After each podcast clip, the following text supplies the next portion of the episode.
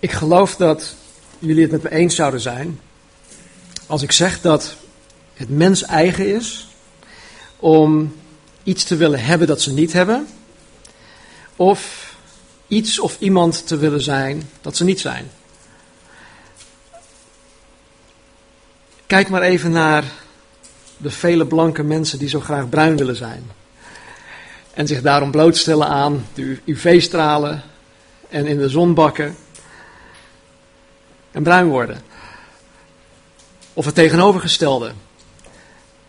En Michael Jackson, die zo graag blank wilde zijn. Ik hoorde van de week een preek waarin de voorganger vertelde over iemand in zijn gemeente die tevens zijn kapper was, of zijn haarstyliste, hoe je dat ook wil noemen. En de voorganger vroeg aan deze kapper, in al de jaren die je, die je, hè, dat je kapper bent en zoveel verschillende mensen knipt en hebt geknipt, wat valt jou het meest op over mensen? Waarop hij antwoordde, hij zei, zowel mannen als vrouwen zijn niet tevreden met datgene zij zijn toebedeeld. Ofwel, ze zijn niet tevreden met wie ze zijn. En dan legt hij het uit. Hij zegt, de mensen met bruin haar willen blond zijn. De blondines willen donker haar hebben. Mensen met stijl haar willen, willen krullend of golvend haar hebben. En mensen met krullend of, of kroeshaar, die willen juist stijlhaar hebben. Kortom, mensen zijn gewoon niet tevreden met wie ze zijn of wat ze hebben, wat ze zijn toebedeeld. Nou, vanmorgen gaan we kijken naar een stuk in de Bijbel dat onder andere met dit onderwerp te maken heeft. En we zullen zien wat God ervan vindt. En we zullen ook zien hoe God ons daarin wil instrueren. Wat wij met deze, ja, deze, uh, hoe noem je dat? Karaktereigenschap van de mens, uh, even, als, als ik even zo mag noemen, wat we daarmee moeten. Nou, vanmorgen pakken we de draad op met de studie in onze, uh, of onze studie in de brief van Paulus, de eerste brief aan de Corinthiërs. Ik weet niet of jullie het nog herinneren, maar vele weken geleden waren we in hoofdstuk 7 gebleven, waarin Paulus een aantal vragen beantwoordt die de kerk in Korinthe aan hem had gesteld middels een brief die ze naar hem toe hadden gestuurd. En hij begint in vers 1 van hoofdstuk 7. Hij zegt, wat nu de dingen betreft waarover u mij geschreven heeft. En vervolgens gaat hij daarop in en beantwoordt de vragen die ze aan hem stelden. Nou, in hoofdstuk 7 geeft Paulus ons uh, voornamelijk richtlijnen over het huwelijksleven uh, binnen een christelijk huwelijk. Hij geeft ons richtlijnen over echtscheiding, hè, wat God ervan vindt.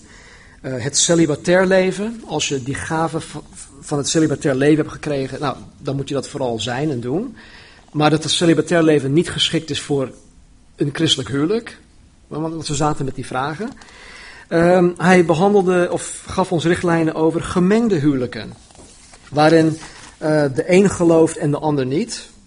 En over al deze zaken hebben we het in de, de eerste drie studies van 1 Korinthe hoofdstuk 7 gehad. Nou, mocht je deze gemist hebben, dan raad ik je aan om deze alsnog via de internetsite te gaan beluisteren. Want het zijn hele belangrijke dingen. Nou, sterker nog, al, al heb je ze niet gemist, maar je bent het even kwijt. Luister nogmaals naar deze studies, want er zijn vele mensen, zowel binnen als buiten de gemeente, die, die, die, die vragen hebben over dit onderwerp. Er zijn veel vragen daarover. En weet je wat mooie is? Wij hebben in de Bijbel de antwoorden op deze vragen. Het is alleen onze zaak uh, om de stof ons eigen te maken, zodat we mensen kunnen beantwoorden wanneer ze met vragen komen. Nou, even een stukje achtergrond. In de kerk in Korinthe werden de vrijgezelle mensen onder druk gezet door de Joden. De Joden waren ervan overtuigd dat, dat een ieder moest trouwen. Iedereen moet trouwen, punt uit. Want de Heere zei uiteindelijk in Genesis 9, vers 7: Wees vruchtbaar en word talrijk, bevolk de hele aarde. Dus om, om vrijgezel te zijn, in, in, in, in het oog van een Jood, dat, dat, dat is not done, dat, dat doe je niet. Mensen moeten trouwen en ze moeten vermenigvuldigen. En tegelijkertijd in Korinthe werden ook de getrouwde echtparen onder druk gezet. Maar deze om zichzelf te onthouden van seksuele gemeenschap.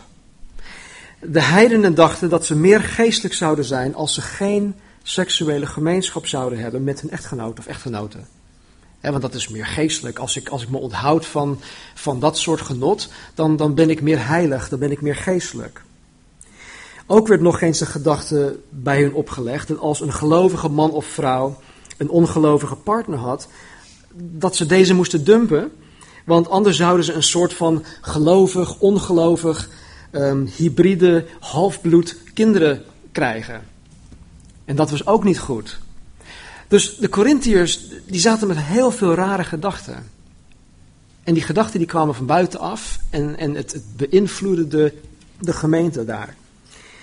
En ze dachten, deze mensen dachten dat hun kinderen bezoedeld zouden zijn wegens een ongelijk span tussen een gelovige en een ongelovige. Maar we hebben in de eerste drie studies allemaal geleerd wat, ehm, ja, wat, wat God hiervan vindt. Nou, een van de grote vragen waarmee de Corinthiërs zaten was dit.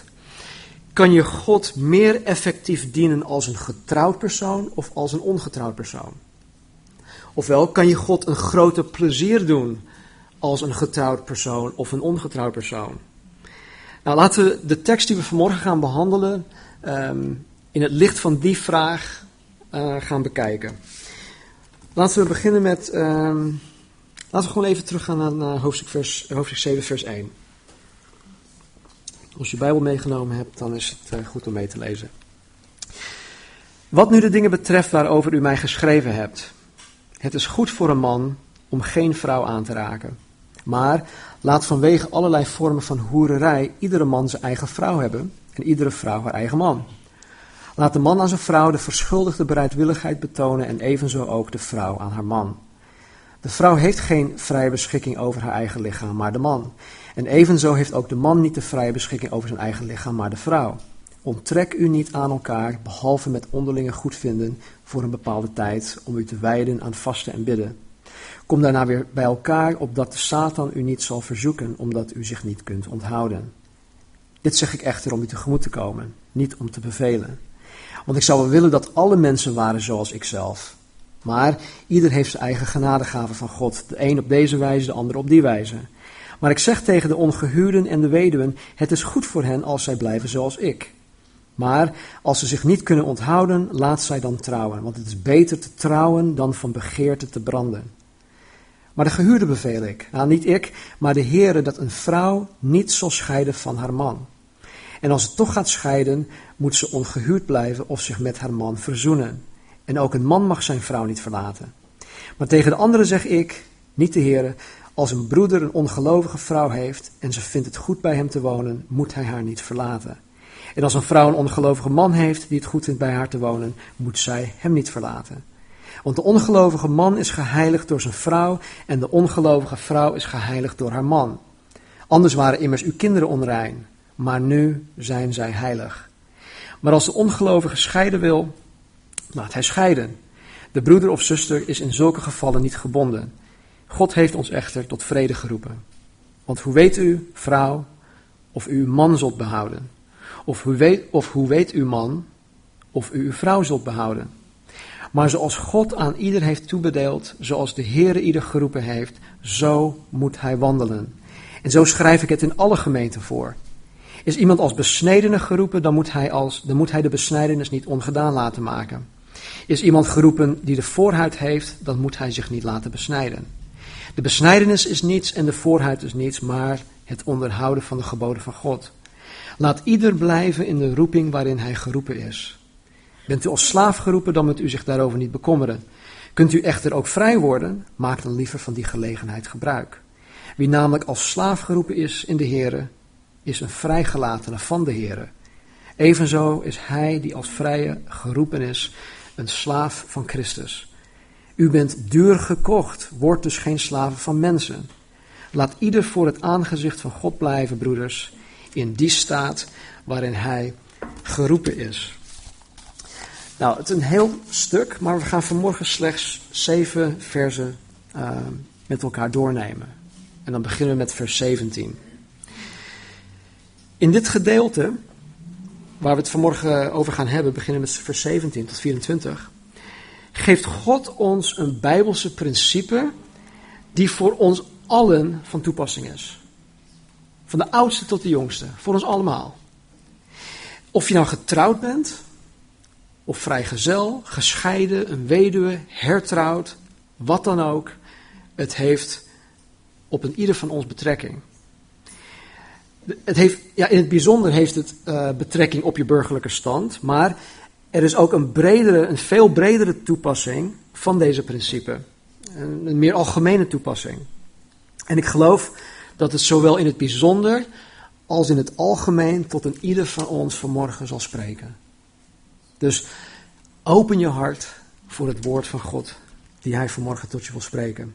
Hij zegt in vers 17: Maar als God aan ieder heeft toebedeeld, zoals de Heere ieder geroepen heeft, zo moet hij wandelen. En zo schrijf ik het in alle gemeenten voor. Paulus zegt hiermee heel expliciet dat het niet uitmaakt of je nou getrouwd bent of vrijgezel of gescheiden, een weduwe, hertrouwd, whatever. Het maakt niet uit. Je moet wandelen zoals de Heere je geroepen heeft. Je moet wandelen in datgene God aan jou heeft toebedeeld op het moment dat je tot geloof bent gekomen. Nou, het woord wandelen, het wordt in alle brieven van Paulus en in alle brieven van Johannes gebruikt in de, in de figuurlijke zin. Dus het heeft niet te maken met, ik ga even wandeling maken, nee, het heeft met iets anders te maken in de figuurlijke zin van het woord. Het betekent hoe je als christen leeft. Het wandelen in, in, in het Nieuw Testament, de brieven van Paulus, de brief van Johannes, betekent hoe je als christen leeft. Hoe je je leven als christen invult. Waarmee je je als christen bezighoudt. Hoe je als christen alle gelegenheden benut om de Heer te dienen. Het omschrijft het geheel van je handelingen en je gedragingen. Het behelst je gehele christelijke handel en wandel. Dat is nogal wat. Dus waar de Bijbel spreekt over wandel, heeft het te maken met je hele handel en wandel. Het geheel van je handelingen en je gedragingen. 24-7, dus 24 uur per dag, 7 dagen per week. Niet alleen op de zondag of binnen de kerkdienst of in de gemeente. Nee, wij zijn gemeente en als, als we de deur uitgaan, dan zijn we nog steeds gemeente.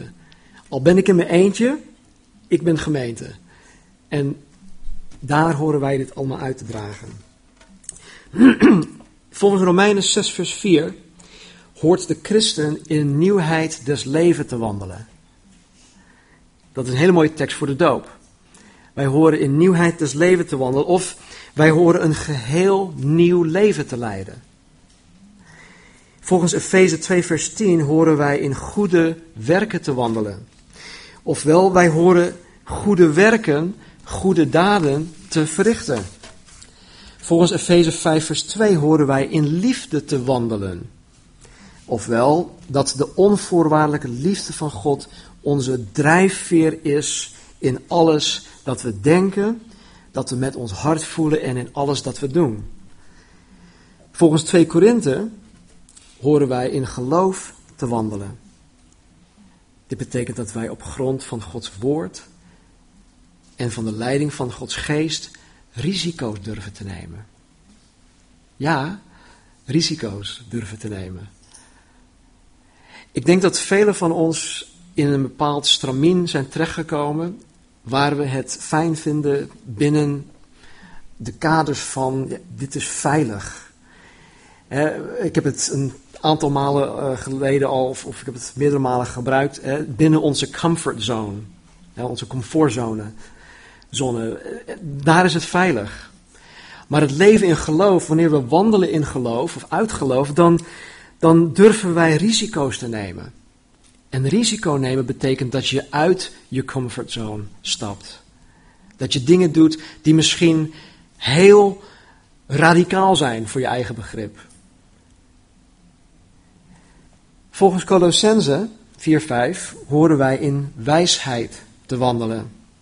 Volgens 2 Johannes horen wij in waarheid en in Gods geboden te wandelen. Volgens Galaten 5 horen wij in de geest te wandelen.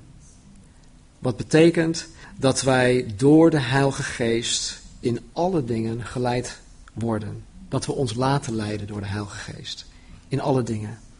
En niet alleen dingen die betrekking hebben op de gemeente, zoals wij dat in ons denken misschien zien, van dit, dit gebouw, eh, zondagsdienst, eh, door de bijbelstudie, home fellowship. Nee, nogmaals, ik zei wij zijn gemeente. En ook op mijn werk ben ik gemeente. Want ik vertegenwoordig de gemeente. Ik heb van de week iets heel moois meegemaakt, maar ik, dat zal, ik zo meteen uh, met je delen. Paulus zegt hiermee dat ongeacht de situatie waarin je zelf op dit moment bevindt, God wil dat ons christen zijn, God wil dat jullie christen zijn, ten volle tot uiting komt. God wil dat je Hem dient, God wil dat je met Hem wandelt. Als je nagaat, het was voor God geen probleem, geen enkel probleem om jou in je huidige omstandigheden, om, om je in je huidige, huidige zeg maar, levensomstandigheden, tot bekering en geloof te roepen. Toch? Dat was voor hem geen, geen probleem. Dus het hoeft ook geen probleem te zijn om God in je huidige omstandigheden te dienen. Hij heeft je in, je in, in de huidige levensomstandigheden geroepen tot geloof. Waarom zou je hem in diezelfde omstandigheden of in diezelfde positie niet kunnen dienen? Natuurlijk is er een heiligingsproces. Natuurlijk moet je je bepaalde dingen afleggen en je moet je bekeren van dingen. En stel dat je in een, in een, in een beroep bent terechtgekomen, eh, of, of, ik noem maar wat, je bent uh, prostituee. Nou, op het moment dat je tot geloof komt, dan, dan, dan wil je daarvan af. Want er, is, er bestaat niets als een, een, een christelijke prostituee. Of een christelijke gangster. Nee, uh, je gaat daarvan af. Je, je wordt veranderd. Dus laten we even vooropstellen dat, uh, dat ja, uh, zonde en dat soort dingen, daar moet, je, daar moet je van af. Maar alle andere dingen waarin je geroepen bent, de, de levensomstandigheden, daarin kan je God echt dienen. En dat is de boodschap van Paulus. Nou, zoals de Corinthiërs dachten, denken ook wij al te vaak dat wij God pas op, op dat niveau kunnen dienen. Wanneer? Puntje, puntje, puntje. De vrijgezel zegt bijvoorbeeld: Wanneer ik getrouwd ben, dan kan ik God pas echt dienen. Dan kan ik pas met God wandelen zoals het hoort. Want ja, dan heb ik een levenspartner partner naast me. Die me ondersteunt, die ik kan ondersteunen. dus als vrijgezel, nee, ik, ik kan God pas echt dienen wanneer ik getrouwd ben. Degene die getrouwd is met een ongelovige partner zegt, wanneer ik van mijn ongelovige partner af ben. Dan kan ik God pas echt dienen. Dan kan ik God pas, uh, of met, met God wandelen. Zoals het hoort. De Corinthiërs hadden die gedachte. En ik denk dat, dat, dat, dat wij ook met, met, met die bepaalde gedachten zitten. Niet per se met vrijgezel of, of, of, uh, getrouwd met ongelovigen. Maar Paulus zegt eigenlijk, je burgerlijke staat, of je burgerlijke stand, dat, het heeft er niks mee te maken. Je kan God volledig dienen en met Hem wandelen in je huidige situatie. Ik denk ook dat een van de meest effectieve strategieën van, van de duivel, van Satan, is om christenen te laten denken dat ze God pas volledig kunnen dienen als er iets in hun levensomstandigheden verandert. En hij laat ons altijd denken dat het gras groener is aan de overkant. Satan houdt vele christenen voor de gek. En hij houdt, je, hij houdt ons voor de gek door je te laten denken dat je God pas volledig kan dienen, dat je pas met God kan wandelen. Wanneer? Puntje, puntje, puntje. Wanneer je klaar bent met de middelbare school. Of wanneer je klaar bent met die studie. Of wanneer je een baan hebt die misschien niet zoveel tijd in beslag neemt. Wanneer je die promotie krijgt waarmee je meer geld gaat verdienen. Wanneer je getrouwd bent, wanneer je kinderen krijgt, wanneer je kinderen op de basisschool gaan, wanneer je kinderen van school afgaan, wanneer je met pensioen gaat, wanneer je uh, in je, je seniorenflat terechtkomt. Het is altijd iets wat nog moet gaan gebeuren, dat Hij voor ons houdt, om ons te laten denken van nee, ik kan God nu niet dienen, later, wanneer dit gebeurt, dan kan ik God pas dienen. En Hij houdt vele christenen voor de gek. Hij berooft ons. Het is een leugen. En hij berooft ons door continu tegen ons te zeggen dat je God pas volledig kan dienen wanneer je levensomstandigheden veranderen. Maar het is een leugen. En we moeten die leugen niet geloven.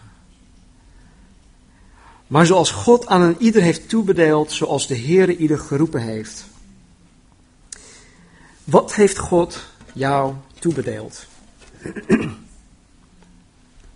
Voor een ieder is dat verschillend.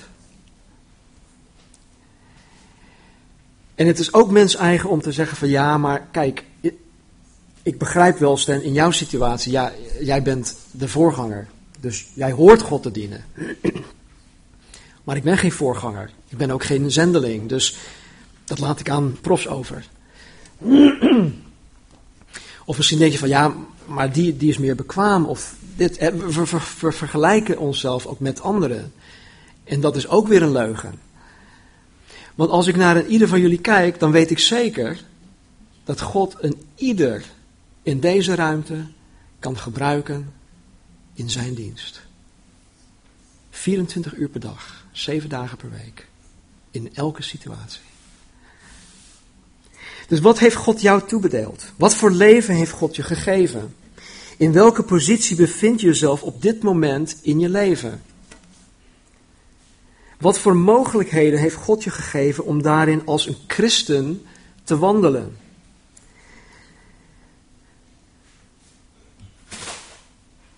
Ik denk dat wij daar oog voor moeten hebben. Ik denk dat wij daar oog voor moeten krijgen. Oog voor de talrijke gelegenheden waarin wij als individuen de Heer kunnen dienen. En nogmaals, niet alleen hier in de kerk, wat wij als kerk noemen, maar precies waar wij zijn, midden in de samenleving. De mogelijkheden en de gelegenheden om ons christen zijn tot uiting te laten komen in het dagelijks leven, die liggen voor het oprapen. En dat meen ik serieus. En als je, als je het niet ziet, dan wil ik heel graag na afloop van de dienst met je praten. Want ze liggen echt voor het oprapen. De gelegenheden om het christen zijn tot uiting te laten komen. We moeten het zien. We moeten het willen zien. Er moet bij sommigen ons gewoon een knop omgaan. Het kwartje moet vallen. En ik hoop dat dat vanmorgen zal gebeuren.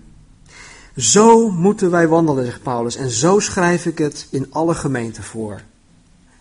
Niet alleen aan de Corinthiërs, dit geldt voor ons allemaal. En dan geeft Paulus de Corinthiërs een aantal praktijkvoorbeelden. Hij zegt in vers 18: Is iemand als besnedene geroepen, dan moet hij de besnijdenis niet ongedaan laten maken. Is iemand geroepen die onbesneden is, dan moet hij zich niet laten besnijden. Nou, het, gaat Paulus hier echt niet om besnijdenis, maar om het simpele feit dat als, uh, als je als een Jood tot geloof bent gekomen, dan moet je, niet, uh, dan moet je je niet als een heiden proberen voor te doen. Of als je als een heiden, een niet-Jood tot geloof in Jezus bent gekomen, dan hoef je je niet eerst tot het Jodendom te bekeren. Uh, er zit veel meer achter deze uitspraak, maar daar ga ik vanmorgen niet op in. Daar, heb ik geen tijd, daar hebben we geen tijd voor. Maar waar het uiteindelijk op neerkomt, is wat er in vers 19 staat. Hij zegt: Besneden zijn is niets en onbesneden zijn is niets. Maar het onderhouden of het gehoorzamen van de geboden van God. Het gehoorzamen van Gods woord. Daar draait het om. Waar het gaat om het dienen van God is het feit dat je besneden of onbesneden bent niet relevant. Ook je burgerlijke stand is niet relevant. Want Paulus kon in dit vers net zo goed zeggen: getrouwd zijn is niets. En niet getrouwd zijn is niets. Schoolgaand zijn is niets. En niet schoolgaand zijn of afgestudeerd zijn is niets. Arbeidsgeschikt zijn is niets. En arbeidsongeschikt zijn is niets. Maar het houden van de geboden van God, het gehoorzamen van Gods woord, is waar het om draait. Dat is, uh, ja, zoals we hier in Nederland zeggen, het hele eieren eten. Daar draait het om. Zeg ik het goed of niet? Ja, oké. Ik word uitgelachen. mm. Oké, laten we het daarop houden. Vers 20. Laat ieder blijven in die roeping waarin hij geroepen is. Het Centrum voor Bijbelonderzoek zegt dit hierover. Het geestelijk zijn is niet afhankelijk van het scheppen van andere levensomstandigheden, maar blijkt uit het trouw zijn aan de Heer binnen de huidige levensomstandigheden. Het geestelijk zijn is niet afhankelijk van het scheppen van andere levensomstandigheden, maar blijkt uit het trouw zijn aan de Heer binnen de huidige omstandigheden. Laat ieder blijven in die roeping waarin hij geroepen is. Nog een praktijkvoorbeeld, vers 21. Bent u als slaaf geroepen, dan moet u zich daarover niet bekommeren. Kunt u ook echter gebruik, of kunt u echter vrij, uh, vrij worden, maak dan liever van die gelegenheid gebruik. Paulus zegt, ben je als slaaf tot bekering en tot geloof gekomen, dan moet je dat geen probleem zien, of dan moet het geen probleem zijn om als slaaf God te dienen. Het is helemaal geen punt, zegt hij. Maar, zegt hij, als je je levenssituatie kan verbeteren, als je de kans krijgt om vrijgemaakt of vrijgekocht te worden, dan moet je die kans gewoon pakken. Denk niet dat van, joh, nee, ik wil als een, als een uh, slaaf dienen, ik ben uh, nederig en klein en ik wil een slaaf zijn en dat is veel meer heilig en veel meer uh, geestelijk, dus ik, ik blijf maar liever een slaaf. Nee, Paulus zegt, als je verandering kan brengen in je levensomstandigheden, moet je dat vooral doen. Pak die kans. Nou, in de, Grieks, in de Grieks-Romeinse wereld was slavernij een doodgewoon verschijnsel. Zo'n 50% van de hele bevolking in die tijd op die plek waren slaven. Maar daar moeten we niet bij denken, uh, of daarbij denken aan allerlei vormen van, van dwangarbeid. Hè, uh, de galeislaven die met, met zweep zo geslagen worden, dat, dat waren eigenlijk de, de criminelen die gearresteerd waren, die in, in uh, hechtenis waren. Maar de slaven van die tijd, die waren die, of die bekleden allerlei verschillende functies. Het waren huishoudsters bijvoorbeeld, of leraren. Mensen die in dienst waren genomen om de kinderen te onderwijzen. Het waren zelfs uh, landarbeiders of artsen of accountants, uh, noem maar op. Het, waren, het, het, het, het, is niet wat, wat wij denken aan, aan, aan slaven, of uh, wat wij denken van slaven. En slaven konden sparen, dus geld sparen, om zichzelf vrij te kopen. Of ze konden ook door anderen vrijgekocht worden. Ze konden ook weer verkocht worden. Dus ze hadden bepaalde, um, ze hadden wel bepaalde rechten. Dus de slavernij van die tijd, ja, ik, ver, ik vergelijk het eigenlijk een beetje met ons huidige arbeidsproces. Ik ben net zes weken lang in Amerika geweest. Nou, als je daar het arbeidsproces ziet, nou, dat is gewoon een vorm van slavernij. Ik kan me voorstellen dat sommige van deze slaven dachten van, oh, was ik maar vrij. Dan zou ik de Heer pas echt kunnen dienen. Of, of man, ik, ik baal er zo ontzettend van om slaaf te zijn. God kan me zeker niet gebruiken in deze positie als slaaf. Maar als ik vrij was, dan zou ik de Heer pas echt kunnen dienen. Dan zou ik met hem kunnen wandelen.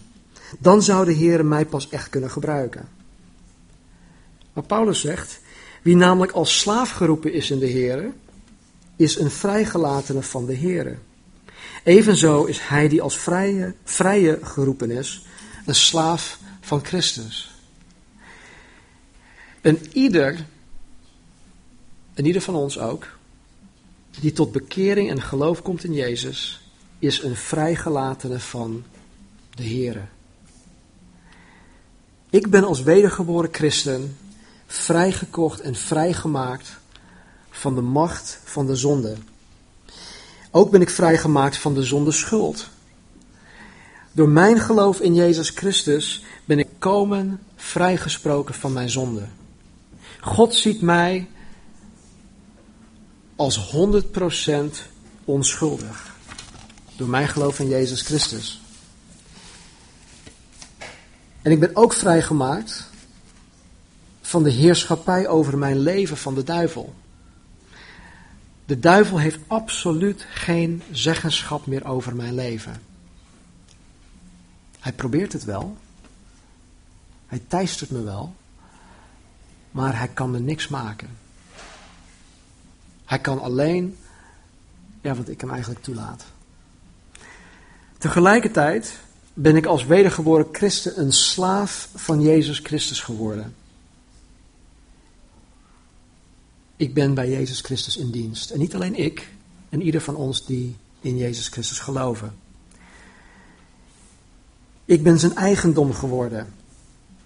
Ik ben nu verplicht, verplicht om hem ten volle te dienen in welke positie of omstandigheden dan ook.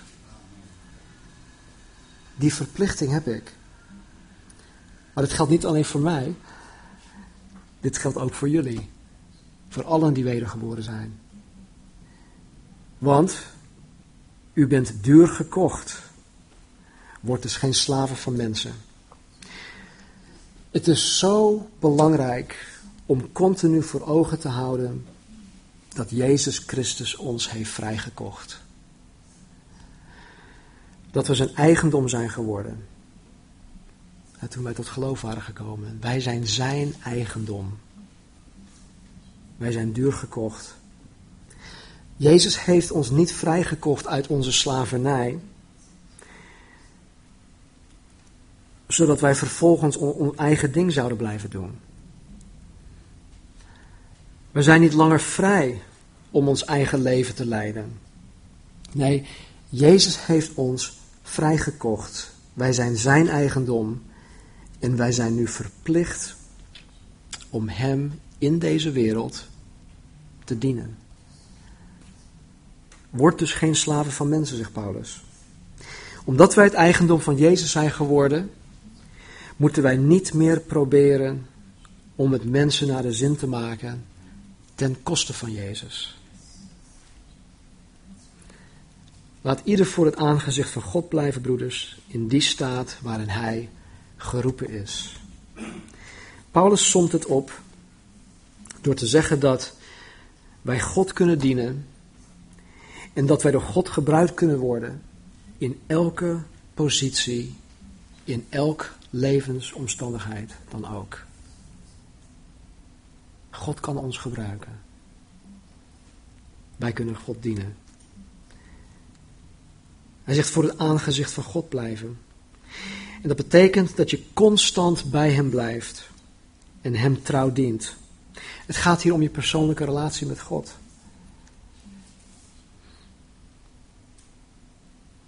Voor het aangezicht van God blijven. Weet je, ik heb een. Uh, nou, jullie weten, we, we hebben een kleindochter. En uh, Ashley, onze dochter, en onze kleindochter, die, die zitten voor een poosje bij ons nu in huis. En uh, het is best wel druk, maar we hebben hele leuke momenten met, met Anaya. Die wordt 2 in november. En als we dan aan tafel zitten, dan, dan zit ze in haar, haar kinderstoel. En ze zit gewoon naast mij. Ik ben momenteel de man in haar leven. Maar als ik haar dan zo ziet zitten en spelen en eten en dingen leer, en dan, dan, dan, dan leert ze dingen. Ze neemt bepaalde dingen over. Dan kijk ik haar aan en dan kijkt ze ook terug. En, en hoe ze dan naar me kijkt. Uh, en, en ik, weet, ik weet niet wat, wat voor uh, expression ik op mijn gezicht heb.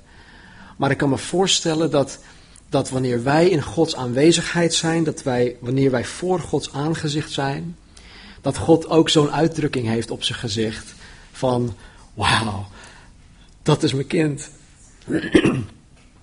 ik, het is wel mijn kleinkind. God heeft geen kleinkinderen, maar ik denk eerder dat God meer een, een soort opa is dan een vader. Want mijn kleinkind die kan, die kan helemaal niks fout doen. En, en dan, dan kijk je naar haar. En ik geloof dat God ons ook constant wil, op die manier wil, wil, wil, wil bekijken en, en glimlachen. En dat wij continu voor het aangezicht van God zijn. Dus, Wij horen constant bij Hem te blijven en Hem trouw te dienen. Nou de vraag. Wat staat je vanmorgen in de weg om God volledig in je, in je dagelijks leven te dienen? Wat staat je in de weg om geheel voor God te gaan? Is het je huwelijk? Is het je kind of zijn het je kinderen? Is het een kinderwens? Is het je baan of je bedrijf? Word je afgeleid door de wereld? Weet je, heel veel goede dingen kunnen ons in de weg staan.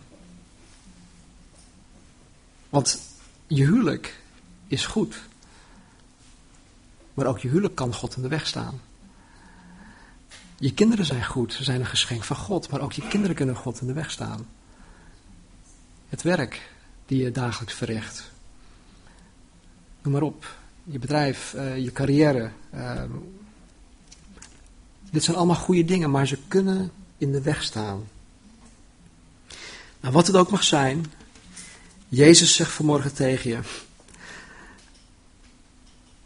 En dit klinkt misschien heel hard, maar je hebt geen excuus om Jezus Christus niet volledig in je dagelijks leven te kunnen dienen.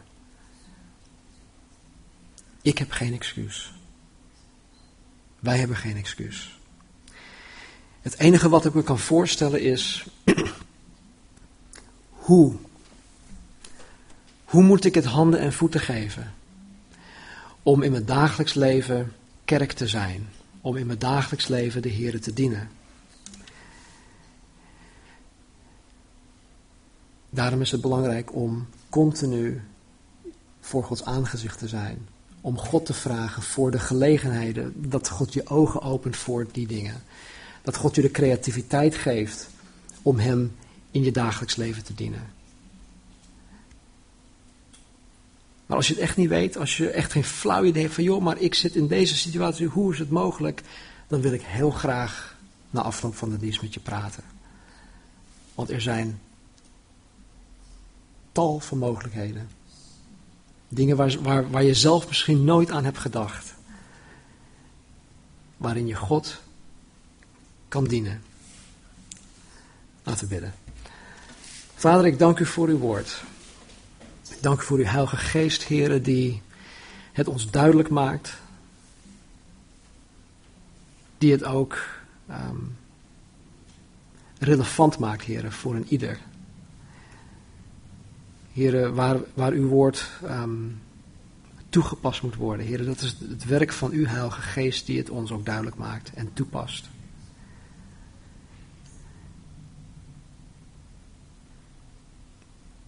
Heer, uw woord is duidelijk. Wij kunnen u dienen.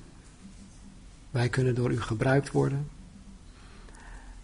Wij kunnen u vertegenwoordigen. Wij kunnen helemaal voor u gaan. Wij kunnen kerk zijn in elke situatie, in elke positie, in elke levensomstandigheid waarin u ons geplaatst heeft. Heer, maak het ons duidelijk. Help ons daarin. Want ja, Heer, we hebben geen excuus. Tegelijkertijd, Heer, hebben we uw hulp nodig. Dus laat ons ervoor open zijn en open blijven. En help ons, Heer, om de gedachten die de Satan in ons, in ons denken wil plaatsen, Heer, om die te onderwerpen, Heer, aan het gezag van Jezus Christus. Dus Heer, zegen en ieder. En Heer, wanneer we deze week de wereld ingaan, het zij bij ons thuis, het zij in onze omgeving, in onze buurt, op het werk, in het openbaar vervoer, Heer, waar we ook zijn. Dat we ervan bewust zijn, Heer, dat we dat we uw gemeente zijn. Dat we uw koninkrijk vertegenwoordigen. En dat de gelegenheden om u te dienen, om u te vertegenwoordigen, er voor het oprapen zijn.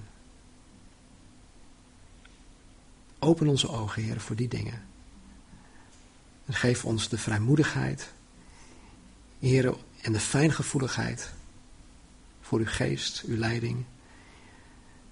En help ons, Heer, om, gewoon, om het gewoon te doen. Omwille van uw naam. In Jezus' naam. Amen.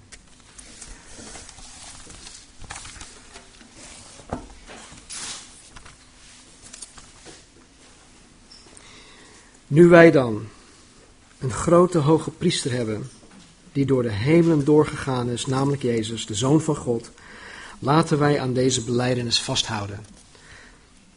Want we hebben geen hoge priester die geen medelijden kan hebben met onze zwakheden, maar één die in alles verzocht op gelijke wijze als wij, maar zonder zonde. Laten we dan met vrijmoedigheid toegaan tot de troon van de genade, opdat wij barmhartigheid verkrijgen en genade vinden, om geholpen te worden op het juiste tijdstip. Mag ik iets delen over. Ja, oké. Ik kreeg van de week een mailtje van, um, van André Bloemendaal. Die vertelde over um, een oud buurman. Jullie hebben een mailtje van me gekregen. Die onlangs geopereerd is, maar hij werd um, in slaaptoestand gehouden omdat hij niet herstelde. En uh, André had hem al heel lang niet gezien. Maar als jongen zijnde was hij kind aan huis bij deze buurmensen. Uh, buurmensen die kennen God niet, anderen kent God wel. En hij had het op zijn hart gekregen om die man op te zoeken, om hem te bezoeken, om voor hem, met hem te bidden. En hij, eh, André had zelf zoiets van, joh, ik, ja, ik weet niet waar het vandaan komt. Nou, ik wist het wel. Maar hij had het nooit eerder gedaan. Hij, was nooit, had nooit eerder een, een, een, een ziekenhuisbezoek um, afgelegd of gedaan. Hoe zeg je dat? Dus hij zei, ja, ik, ik wil dit wel doen, maar ja, hoe doe je zoiets? En ja, misschien kan iemand mee, want ja, ik, ik heb toch liever dat, ze, dat we met z'n tweeën gaan. Heel begrijpelijk. Had ik ook. Heb ik soms nog steeds. Maar wat ik hiermee wil zeggen is dat André in zijn dagelijks leven in de samenleving fijngevoelig was voor Gods geest, die iets op zijn hart had gelegd om iets te ondernemen in de naam van Jezus. En ik wist echt niet wat God daarmee wilde. André wist het ook niet. We wisten eigenlijk helemaal niet wat, wat dit zou betekenen. Dus hij is er woensdagavond met, samen met Joey Wolf daar naartoe gegaan. Om half negen. Het was buiten de bezoek, bezoektijd. Maar ze zijn als uh, afgezanten van het Koninkrijk van God daarop afgegaan. En ze zeiden, wij willen heel graag met deze man bidden. Zijn naar het uh, bureau gegaan van, uh, of de balie van de, de. Ze hebben hem toestemming gegeven. Die man ligt in ICU. Hebben voor hem gebeden. En de volgende dag, op donderdag... Um, hadden de artsen een bespreking en ze wilden eigenlijk um, bespreken hoe ze hem nu verder zouden gaan behandelen. En um, ja, tot hun verbazing, uh, want die man die, ze zeiden hij is vanaf de nek uh, verlamd. En donderdag was hij helder, hij was wakker. En donderdag was er, zat er beweging in zijn hand. En vrijdag, zelfs op commando, kon hij zijn armen bewegen. Dus God heeft iets gedaan in die twee dagen tijd. En ik wil jullie hiermee bemoedigen om fijngevoelig te zijn voor de stem van God. Want hij wil ons leiden, hij wil ons gebruiken. Denk aan je buurman, je buurvrouw. Wie dan ook. We hebben allemaal gelijke kansen, gelijke gelegenheden om gebruikt te worden door God. En ik vond het fijn om, uh, om André ja, uit zijn comfortzone te zien stappen. Want het is eng om te doen wat, wat, wat hij gedaan heeft. Maar hij heeft het toch gedaan. En God heeft het gezegend en God heeft, heeft hen gebruikt. En we, zien rijkhalzend uit naar wat God nog meer gaat doen. binnen familiekamer. Laten we gaan staan.